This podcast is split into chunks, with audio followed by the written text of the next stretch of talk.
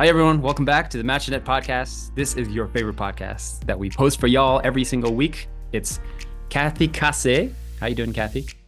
I'm great. Thank you. All right. She just got off of a personal training call with one of her clients. And that was nice. Nice to hear how that was going for your business. I actually think maybe we should talk about personal training and fitness at some point. I'd love that. Yeah. Yeah.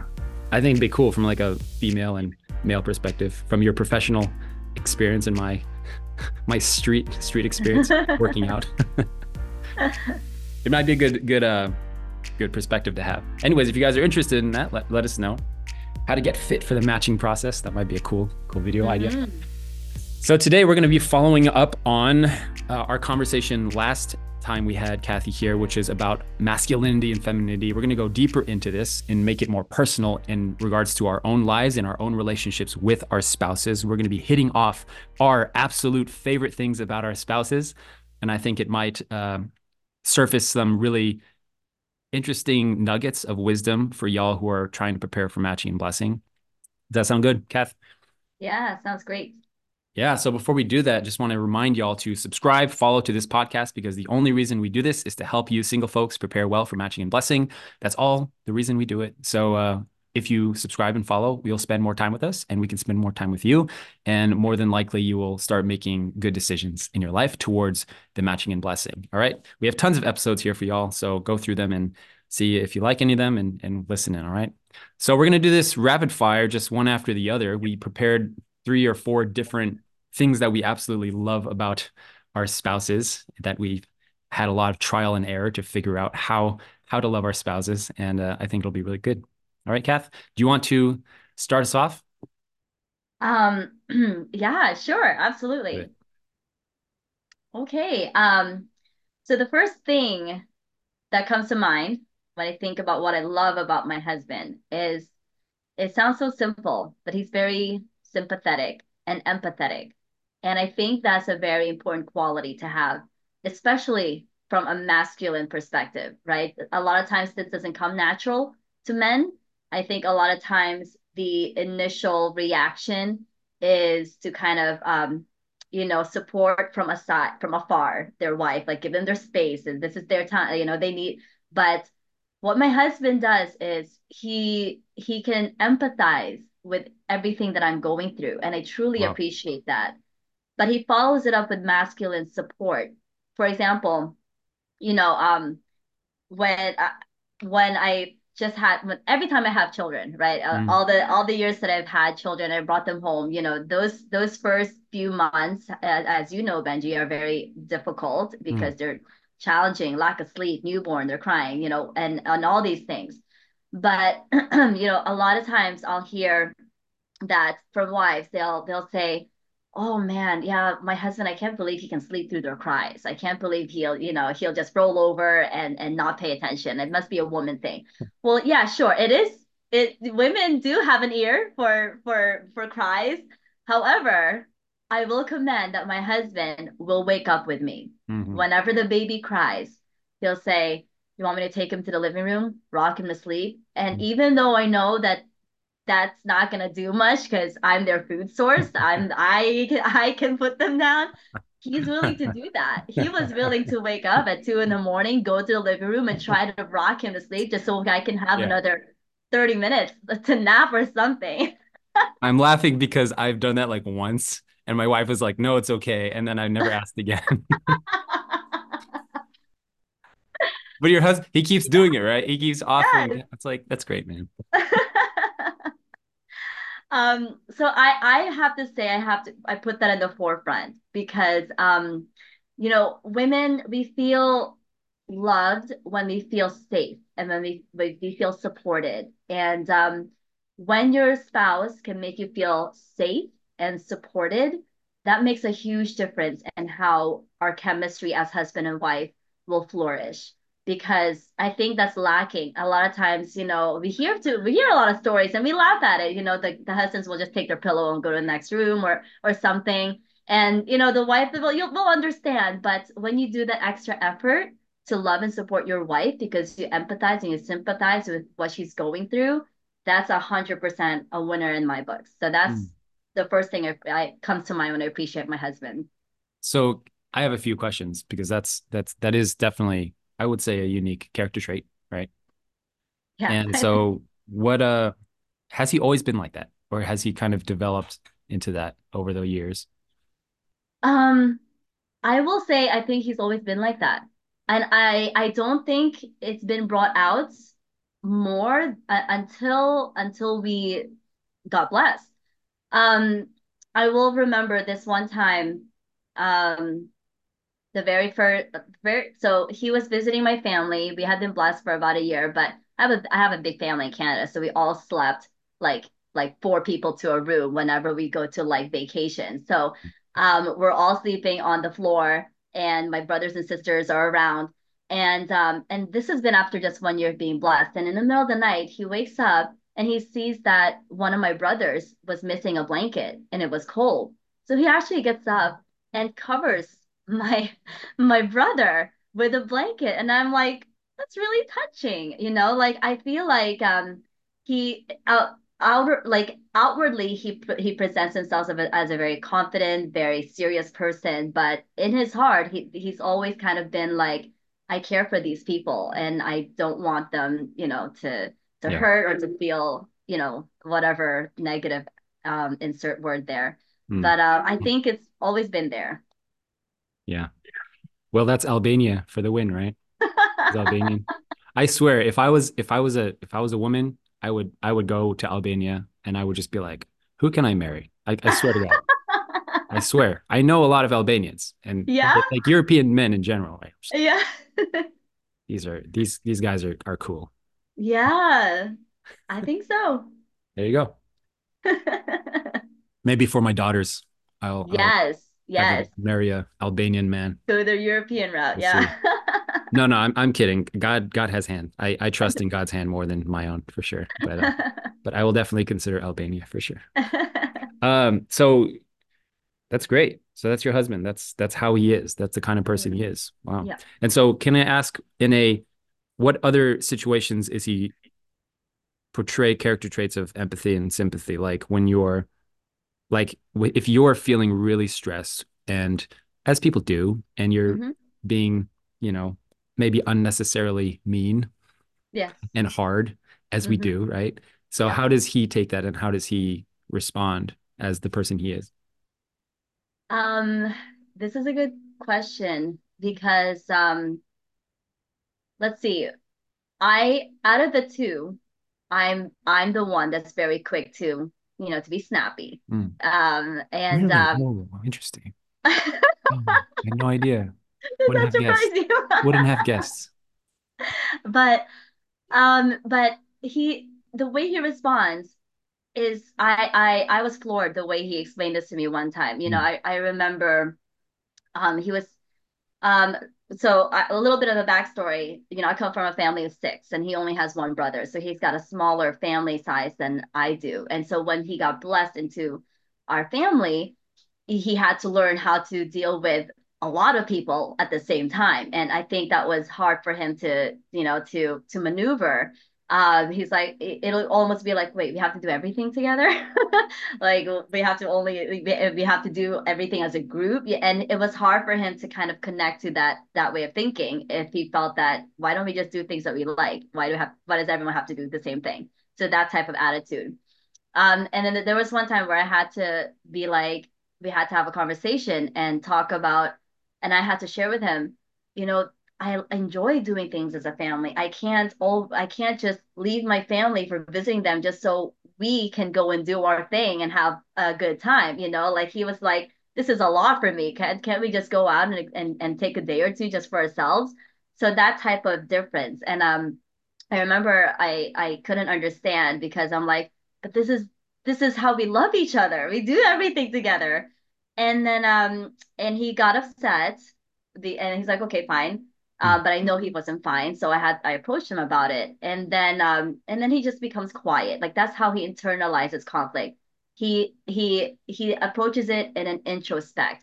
And then after a few hours, I asked him, like, are we okay? Like, can we talk about what happened? And he would say, no, you know, it wasn't you, it wasn't anything. It's just me. I'm stressed with work. I feel like I just needed to spend time with just you, and do things that are familiar. And I was like, oh, you know, instead of blaming me and how I handled it and how I approached him and confronted him, it's always taking introspective approach and thinking that it's what he can do better, how he could have responded better. And I was like, wow, because my initial reaction would be that person needs to do this better, you know, but instead he's never like that. So, yeah, so that's kind of a difference and what I appreciate about how he handles conflict versus how I do it. Yeah. Yeah, that's great. I'm hoping that as we're going off of these qualities where people are learning about the traits of men and women and masculine femininity and how it plays in an actual relationship, right? And how we balance each other, you know? Okay, cool. So we got more for y'all. I'll hit off my first one in my list. So my wife and I, every year on our anniversary, we do this thing, a tradition where we list the qualities that we like about each other. And it has to be different every year, and it has to be the number of years that we've been blessed. So for example, this last October, we celebrated our 13-year anniversary. And so we had to list 13 things that we love about each other. And it's a challenge because you have to come up with new things. And it's really usually funny because it's sometimes really like quirky or nuanced things that you didn't think about, you know? For example, this one made me laugh a lot. Usually my wife, we eat Korean fried chicken like every week because I love Korean fried chicken. And anytime it's like, oh, what are we gonna eat for dinner? I'll say Korean fried chicken. We're getting Korean fried chicken. And I'll just order it from Uber Eats and it'll come directly to your house. And while I'm eating this chicken, I say the same thing every time. I say, this is the best day ever. And I just eat it. I say that every time. This is the best day ever. And I've been doing this for years, right? Saying that phrase. And my wife was like kind of like annoyed at it. It's like every day is the best day ever. Come on. I just made like this amazing meal yesterday and now you're just eating fried chicken and now today's the best day ever, right? It's kind of like childish to her. And then during our anniversary, she listed her 13 things that she likes about me. And that was one of them was she appreciates that every day is the best day ever for me. You know, no matter what, like I'm just like, you give me some good food, some good company, some good time with my kids and wife. It's like, it's just amazing. So that was one of the, like, for example, those one of the like nuanced, funny things that we have that's going on in a relationship. Apart from that, a lot of hers were like, just as like little jabs at me. The first few will be things like, oh, I really admire how long you can go without taking a shower. Or like, I really admire how infrequently you change your underwear, you know, like stuff like that. Just like little jabs to make fun of me and turn it into a compliment, but it's not really a compliment, you know, that kind of thing. So I'll just give three though of mine. The first one I said to her is that she believes in people. Especially she believes in me and she believes in our kids. And it's always moved me. Because when I think about my life and the trajectory of our life, you know, getting blessed at 18, having kids 22, not really having a career, not really having a direction in life, not knowing what we're doing, not knowing if anything in life will work out, not having really great particular set of skills, you know, to use in life. And she was always like, you know, you'll figure it out. We'll figure it out. Like that kind of mentality. She was never, ever for a second stressed about, are we going to be able to pay bills? Are we going to be able to live?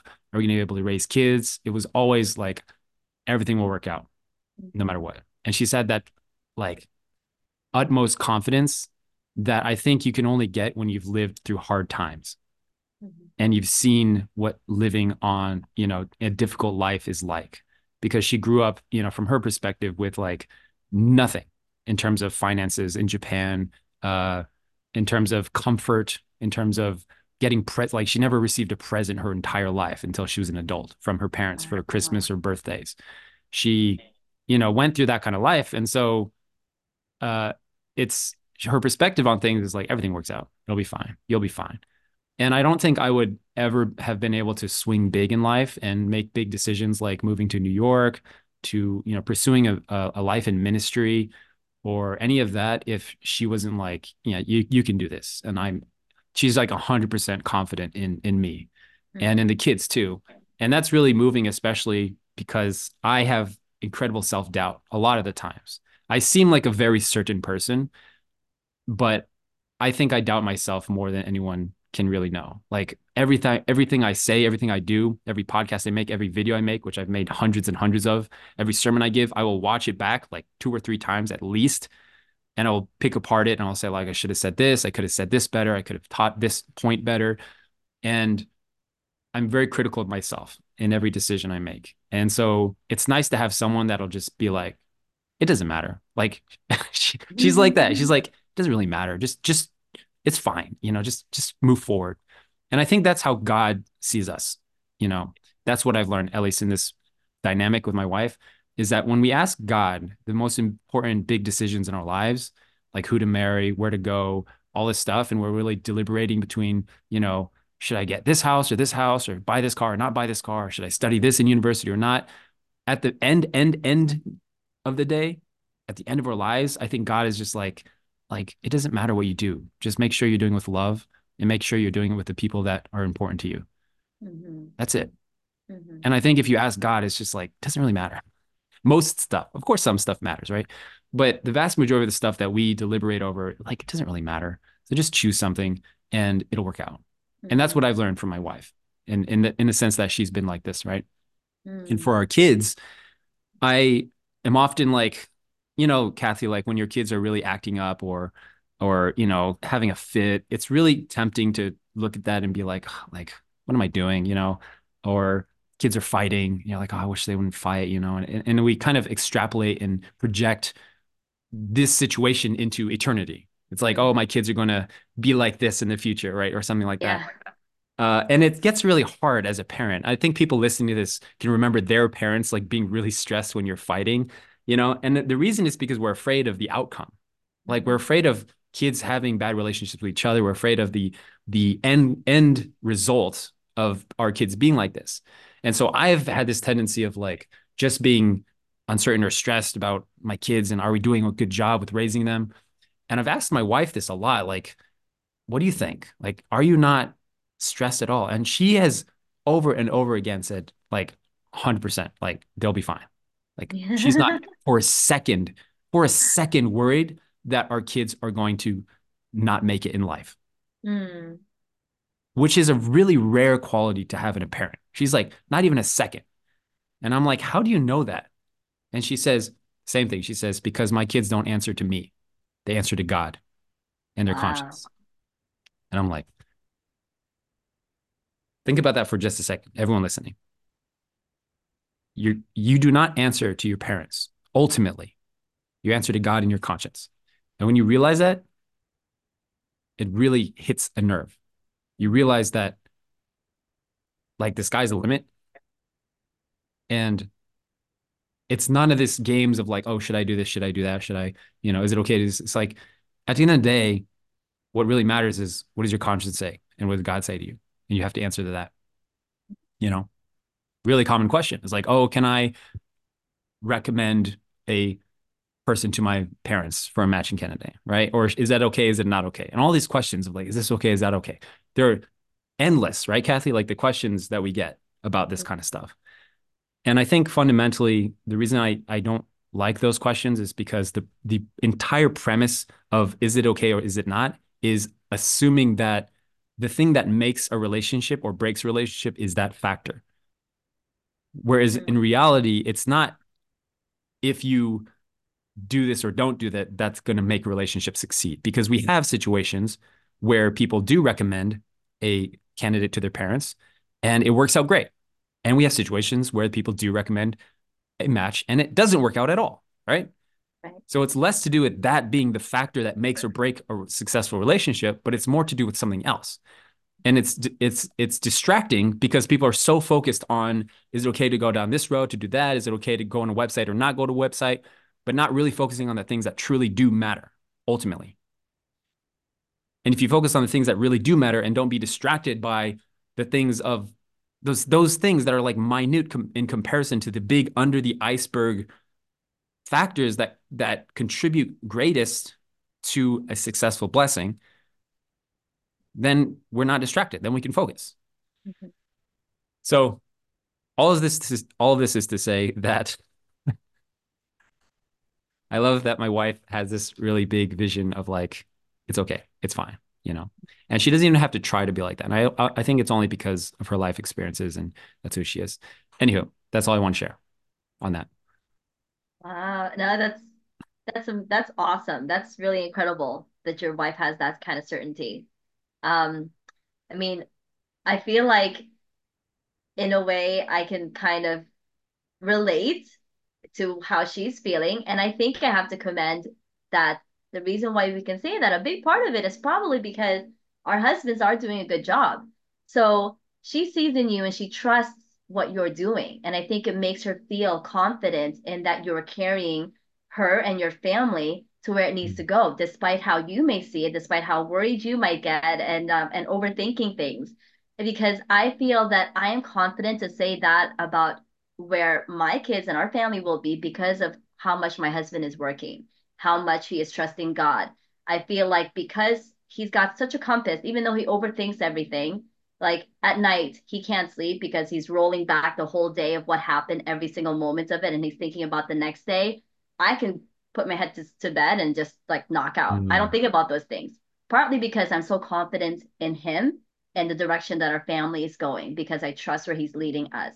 And I feel that that's a good thing that your wife can be so confident, because that shows her trust in you and her trust in the way you're leading the family and how God is playing a role in handling this whole situation. So I think that's an amazing perspective. Yeah, that's really interesting. I never thought about it like that. Thank you. I guess it's definitely a balance. We're playing off of each other, right? Mm-hmm. I guess one example of that would be when we were pregnant with our first son.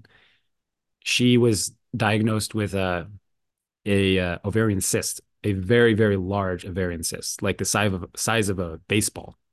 And she had to make it. We were living in Japan, and she had to make a decision to remove the ovarian cyst while she was pregnant, which would result in the likeliness that the fetus would die, our son would die, right? Or to wait and then for the baby to be older so that she could remove it later and it'd be safer to remove. But it might be cancerous, and that would be the risk, is that if it was cancerous, it would be dangerous, detrimental to her health. And so, being in our modern world, we went to a bunch of different doctors, and they all recommended to abort the baby so that she could save her life, right? And my wife was like, hell no. Like all of these 3 or 4 medical professionals we went to, they were like, you should abort this baby because it's detrimental. It might be cancerous and hurt your life. And she was like, hell no. And she reminded me, she said, if I seek to live, I will die. And if I seek to die, I will live. Wow. And that was going through her mind. And I was like, that's beautiful. But also in hindsight, like you're saying, I think because I was very certain about the decision myself. And of course I wanted to leave it up to her because this is her body and her life, right?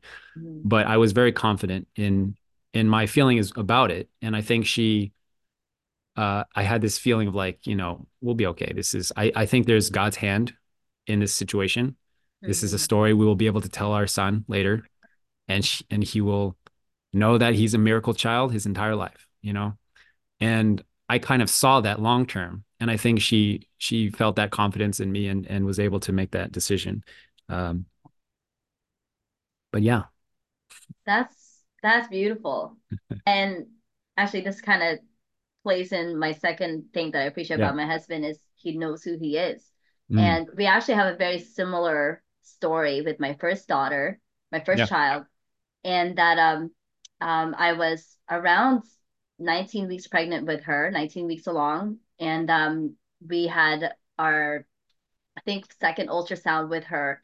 And they noticed that she's got like some fluid behind her neck. And they said, this is a big sign that she could have Down syndrome. So you're early enough that you could abort this child.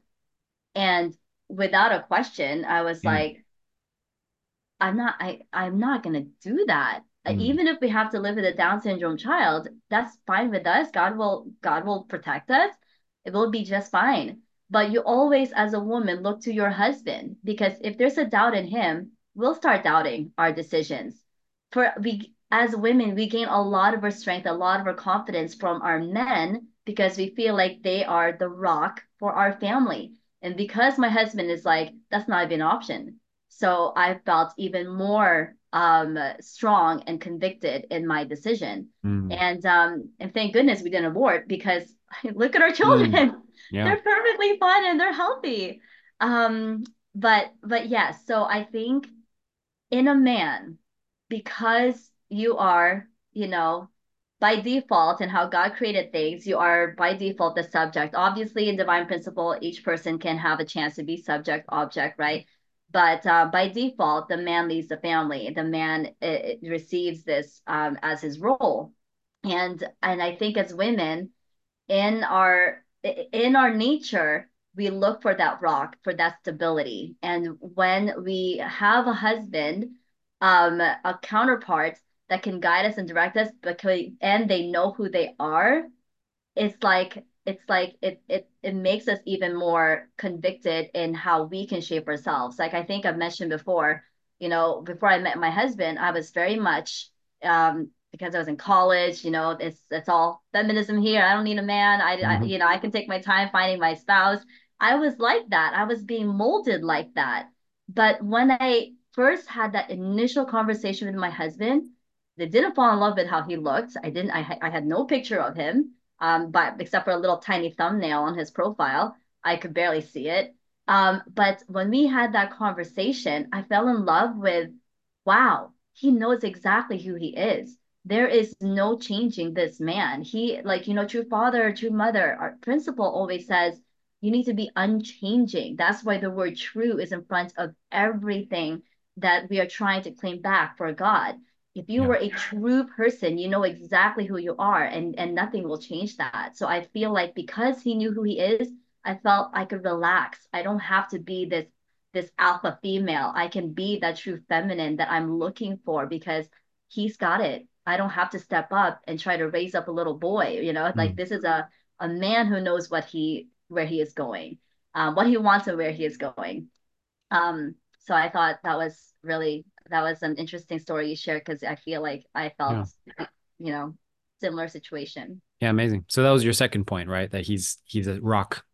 He's a rock. And my third point was, and he knows where he's going, right? I think it kind of. Yeah. Oh no, not your. Let's not go into your third point yet. You have to say. Okay. We're not done yet. We're not done. What I'm getting. So that is my second point. He knows who he is. Yeah. That's my second point. That's interesting. What I'm getting here is that my opinion and what I've observed from many years of talking with couples and men is that everything is men's fault. And I will stand by this. And I know people say, oh, everything's men's fault. I believe that. I think if women are, like you're saying, in your words, right? These kind of like alpha females, is that the word you say? Yeah. I think if women go extreme in that direction, I think it's men's fault. I think it's because there's not a man, father first, or man, husband, spouse in their lives that is going to be solid for them. And I think that the more that men lean into that role of a real, true masculine man, not a, what's the word? Peacocking, boastful masculine man, but a true nature of what God's essence of a man is, I think women naturally become a naturally God essence of a woman. Yeah. And guess what happens? Opposites attract. It's amazing. Mm-hmm. And what doesn't happen is that the same thing, if they're not opposite, the opposite of opposite, same. If you have two negatives, they will detract, right? Right. It's just how it works. That's biology. You know what I'm saying? Mm-hmm. Mm-hmm. So I think it's men's fault, and I'll stand by that. It's men's fault. It's Adam's fault. I wasn't sure where you were going with that statement. I was like, oh, really? But I understand. Men's fault. It is men. Yes, it's because of men. I was reading up on some. So actually, my husband joined a men's group not part of our church, but just a really good, wholesome Christian group of men who are trying to become a masculine but God-centered man for their wives and their children. And one of the content that they've been discovering is that, you know, that my husband was sharing with me is that the wife's radiance is actually a result of the man and what he can do for his wife. So, I mean, there is a happy wife, happy life type of thing. However, our happiness and the radiance of the femininity really hooks on to how the man can make the wife shine. And I was like, wow, that's really beautiful, because it's really about taking responsibility, taking accountability, just being the head of a household. You know, once you become matched and blessed, and now you are leading this family. Just because you are leading this family as a man, you know, you're providing financially, you know, you're the breadwinner, whatever, does not immediately mean you can kick back and relax, right? And then come home and then your wife has this beautiful, you know, like we want to do that. We'd love to do that. However, that doesn't mean that that is all you do. And now we're touching into the whole traditional gender roles. Mm-hmm. Well, yeah, that was related to my next point. Yeah. Okay. Yeah. You know, I feel like I think there's a lot on that, and that, and I don't want to say it selfishly. It feels weird saying that it's your responsibility, man, to make me happy, right? Mm. I don't want it to sound that it's like that. However, when you look at it from God's perspective, when a man truly knows how he needs to raise up his family, ultimately the wife will shine because she's enveloped in that love and that respect and in his care. Mm. And I think there's a lot of truth in what you were just saying, that I guess it is a man's fault. Man's fault. Maybe that's an abrasive way of saying it. And I like saying things that are abrasive because it makes people stop and think for themselves. Yeah. Does that make sense? Yeah, it's because I had to think about that. Yeah. So like, for example, I say to my kids, I would rather you smoke cigarettes than have a phone. Mm. That's what I tell them. I'd rather you smoke cigarettes than have a phone. Mm. And people are like, oh, you can't say that. Well, I do, because I believe it. Yeah. And it's abrasive. Am I saying I want my kids to smoke cigarettes? No, that's not what I'm saying. Right. But I would rather they smoke cigarettes than have a phone, if that makes sense. So it's an example of saying something abrasive to make a point of education. Mm-hmm. So I think, that's why I say stuff like that. I think that maybe a better, lighter way of saying is it's men's responsibility. Well, that's also not entirely true because it's also women's responsibility, right? But I don't know. But also on the flip side, I perceive myself in my relationship with my wife. I perceive that when I started off this relationship, I was very sheepish in my masculinity. That's how I think of myself. And because I don't know if it's not entirely true, and I'm kind of unpacking this live here, but I remember many times where I was just like very uncertain and wishy-washy and emotional and reactive, especially when she was not feeling, you know, emotionally stable, or she was going through postpartum stuff right after having the kids, or, you know, just not standing up for what I believe in and just moving forward with confidence. I feel like I was a lot of that. And I'm trying to think of what changed. And I wasn't originally like, right now I feel very confident and certain about stuff. And I'm in a really good place in our relationship. Like my wife can have a really bad day and it won't affect, like I'll listen and I'll hug her and I'll hold her. And then she'll try to like stab me and twist the knife, right? As sometimes people do when they're upset, right? She'll say stuff. Like here's an example. I came home one day and she was kind of stressed because she was with the kids all day and they were, you know, not being loving to each other, whatever. And then she was like going off and like, oh, stressful. And then she starts kind of attacking me and pointing out flaws in me, right? And so instead of like reacting, which typically I would normally do, is like trying to defend myself or fix her or say how she needs to, like all this stuff, right? Instead, I was just like, got it, honey. Give her a hug. And I took the kids and we went to the park. I was like, you take the kids so mommy can have some time alone. We're going to go to the park, right? And as I was leaving, she was still like going off at me. And I was like trying to be loving to her, right? And then she tried to twist the knife. She said, you're only doing this because you want to have sex later. Right? Well, people do that, right? And then so if she's really down, she'll say stuff like that, right?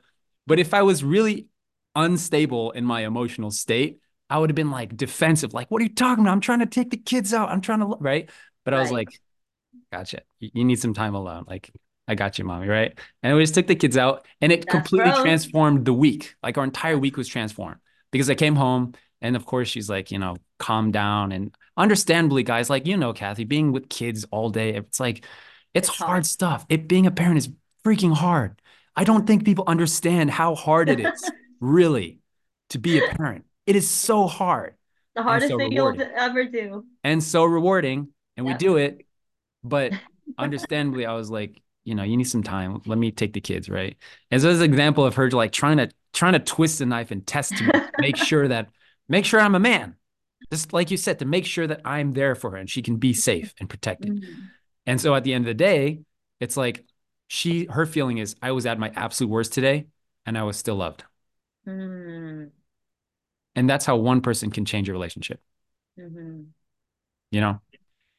But if I didn't feel like I know with confidence I'm loved by God, and in that state of being filled, like completely filled up, then I would not be able to do that.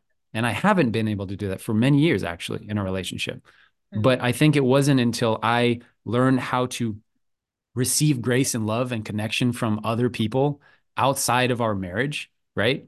The reality is, it would be amazing if you could both spouses could just like support each other and fill each other up. That would be fantastic. In an ideal world, that'd be great. The reality is that there are times where that's not possible because you're just both running on empty, Mm-hmm. And so it's at those moments where we have to say, okay, I need a parent.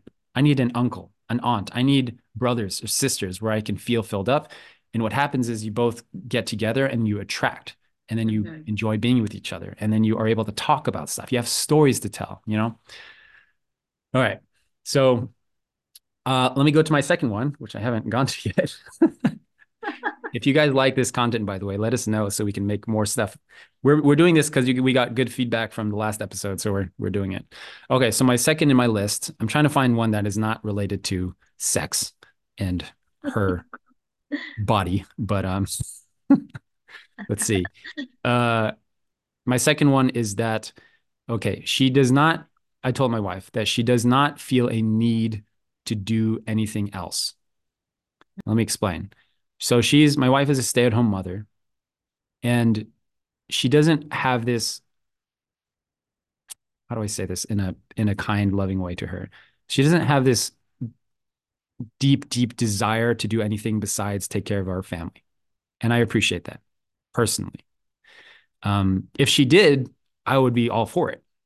And if she wants to do something with her life, then that's fine and great. And she does some things, but she doesn't have this like, I need to make money. I need to do anything. It's just like, she is someone that is completely content and happy at just being home. And for me, that's really a safe haven and a peaceful environment, because I'm out here every day talking with people about the most egregious things that people are going through in their lives, right? Like addiction, tears, torment, just depression. Like the things that I'm hearing and helping people through every single day can be a lot. And so when I come home, all the world's problems kind of just vanquish, because she's there just making meronpan or scones at home, right? And the stuff she worries about is like, oh, she burnt the scones a little bit today. And then she's stressing about, it's so nice to come home to a wife that's just stressing about scones being burnt. You know what I'm saying? And it's really nice personally, because it's such a counterbalance to the weight of the stuff that I'm every day talking to people about. So I would say that I really appreciate that about her, that she prefers to be home, and she prefers to just be with the family and be with the kid, right? Again, if she had some ambitious drive to want to be a matching supporter or want to do something, I'd be like, great, let's find the space to do that. But personally, I like that she's kind of just she's chill, just to I'm okay just to be here. And if she had her way, she would just stay home all the day, every day. And that's cool, right? Yeah, that's it. Oh, wow. Yeah, I love that. I love that your wife can provide that safe space for you. And actually, I had a question because we're talking about how men, true masculinity can bring out true femininity. But I'm wondering, do you feel, Benjy, that her true feminine characters have helped you become more masculine? I think that she has pushed me a lot. I think she has. She has pushed me, and I'm trying to think of an example of this, but it's kind of like this constant feeling of like, you can be better. And I say that because I know that a lot of women that are looking for spouses are like, for example, I was talking with one matching candidate sister, and her basic criteria was a man that doesn't smoke and drink. And I was like, how sad is it that that's the only requirement you have for a man, is that they don't smoke and drink? Really? You know, that's the standard that you play on a masculine man in your life, is that they don't smoke and drink.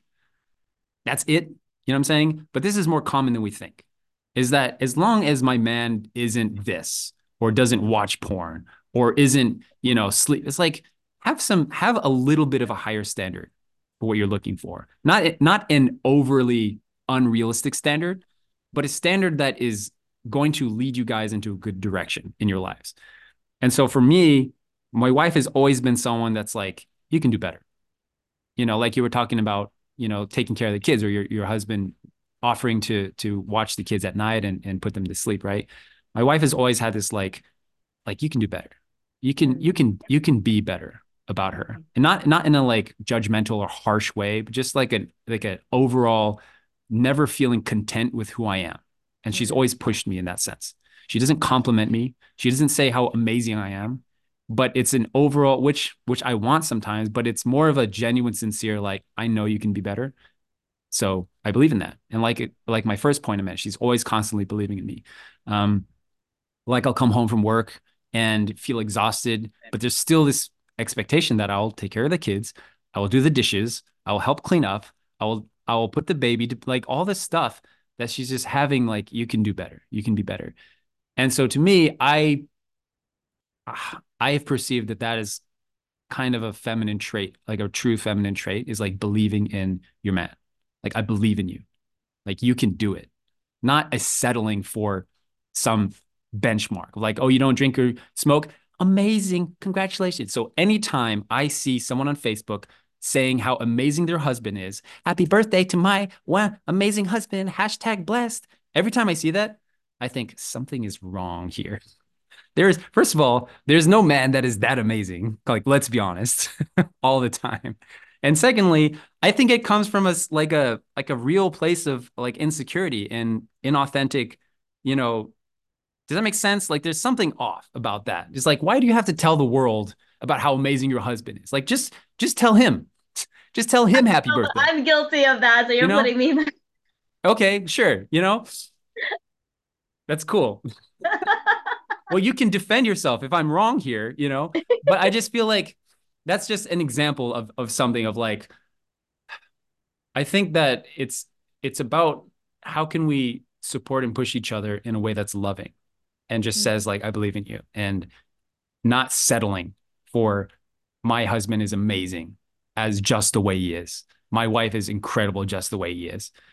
But rather seeing each other from God's view, which is, I know you're capable of way more than you think, way more than I can see.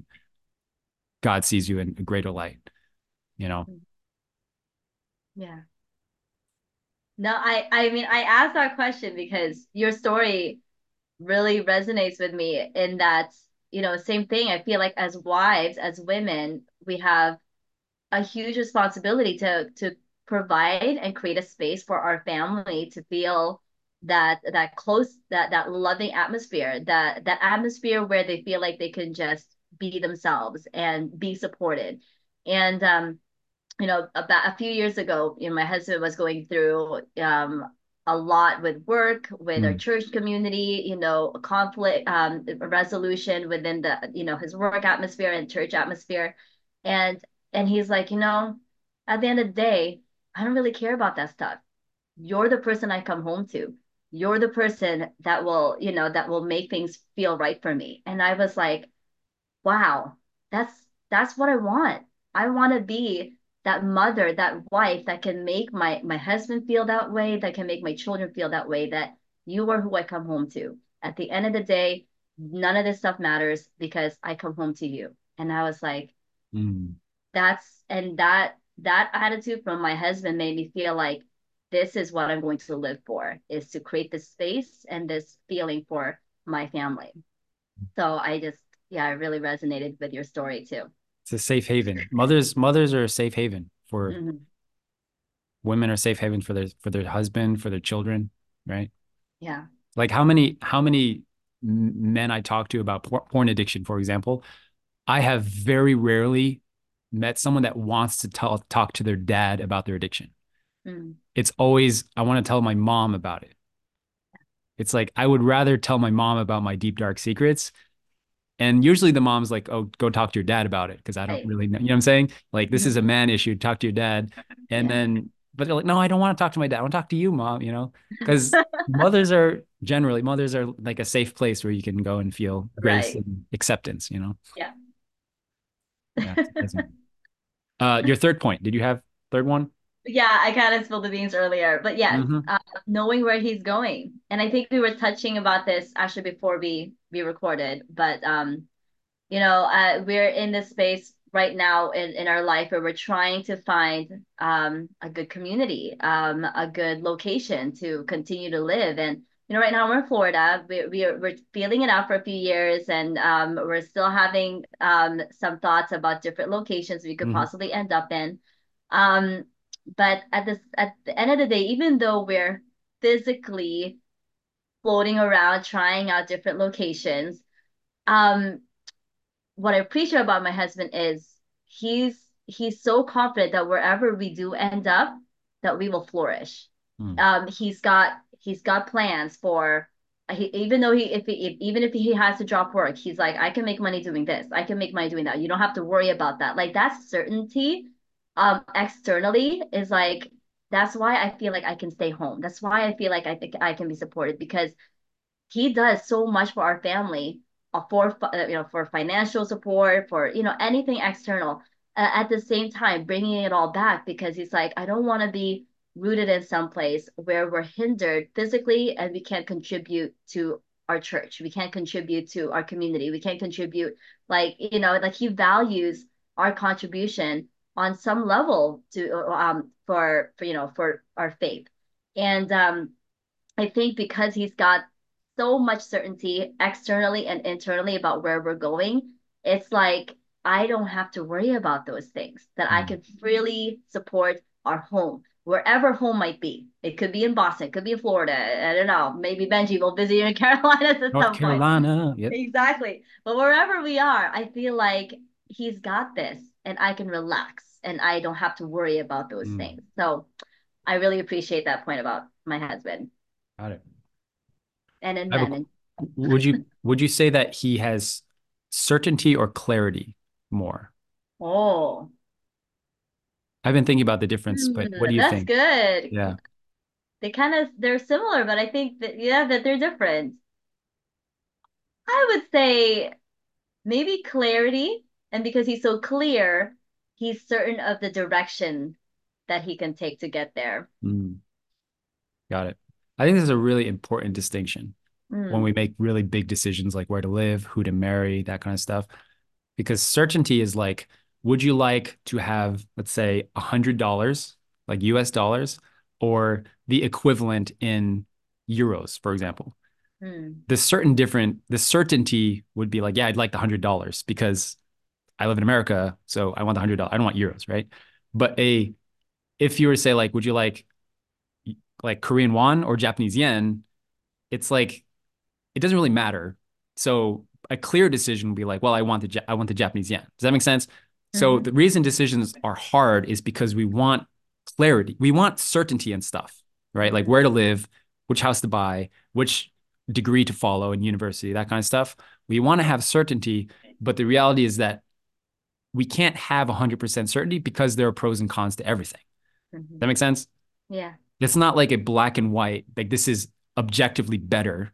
You know right. what I'm saying? Because there's many things to weigh, but you can have clarity in our decisions, mm-hmm. which comes from like, even though I'm not 100% sure which is better, I'm clear that this is what I want. And long-term, I think it'll be okay. Right. So maybe we can do an episode on that. I think it's really important framework to make really big decisions on how to make clear decisions about stuff. Right. You know? Yeah, absolutely. Cool, man. All right. So last one I have is, so the last one I said is that she doesn't feel, my wife doesn't feel a need to do anything adventurous or epic, which I appreciate personally. The third one I'll say is that even though she's like that, she's always willing to follow my adventurous inspirations. Usually. If it's really clear for me that I think something's a good idea, she will not hesitate to say, okay, even though she likes being home, for example, we just in the last month went to Korea for 2 weeks because I was like, I came back from the rebirth workshop in Las Vegas and I was like, we're going to go to Korea. What do you think? And she's like, why? Doesn't matter. We're going to go to Korea. And she's like, okay, you know, like that. If I'm feeling very certain about stuff, which again, like I'll say, I'm not always very certain about things because I'll second guess myself a lot. But when I'm very clear about something, she knows I'm serious and we should do it. And so I appreciate that she's willing to be adventurous when I want to be adventurous and when I feel like we need to be adventurous, because we're like fire and ice in that if it was me, I would like, we would be that family that just homeschools and lives a nomad life, or we're just living all over the world. Like that would be my life. It was up to me. Yeah. But so we have to balance it with her desire to just kind of be in one place all the time and then kind of have adventures 2 or 3 times a year where we'll go to Japan, Korea, or this year we went to Europe, you know, for example. So it's a balance, but that's kind of how I feel. Is I appreciate her adventurous spirit in that sense. Yeah. Yeah. No, I love that. I think actually we're opposite because I'm the adventurous one and my husband would much rather be very in one place. But I think the key point there is that I don't know if heavenly compromisation is the right way to frame it. But, you know, like, for example, I love to do like adventurous things. Like, let's just one day, I just want to go on a road trip. Like there was a Black Friday sale. I recently bought a road trip for one day where you don't know where you're going. You just open envelopes and it takes you places. Yeah. And my husband's like, I have so much work to do.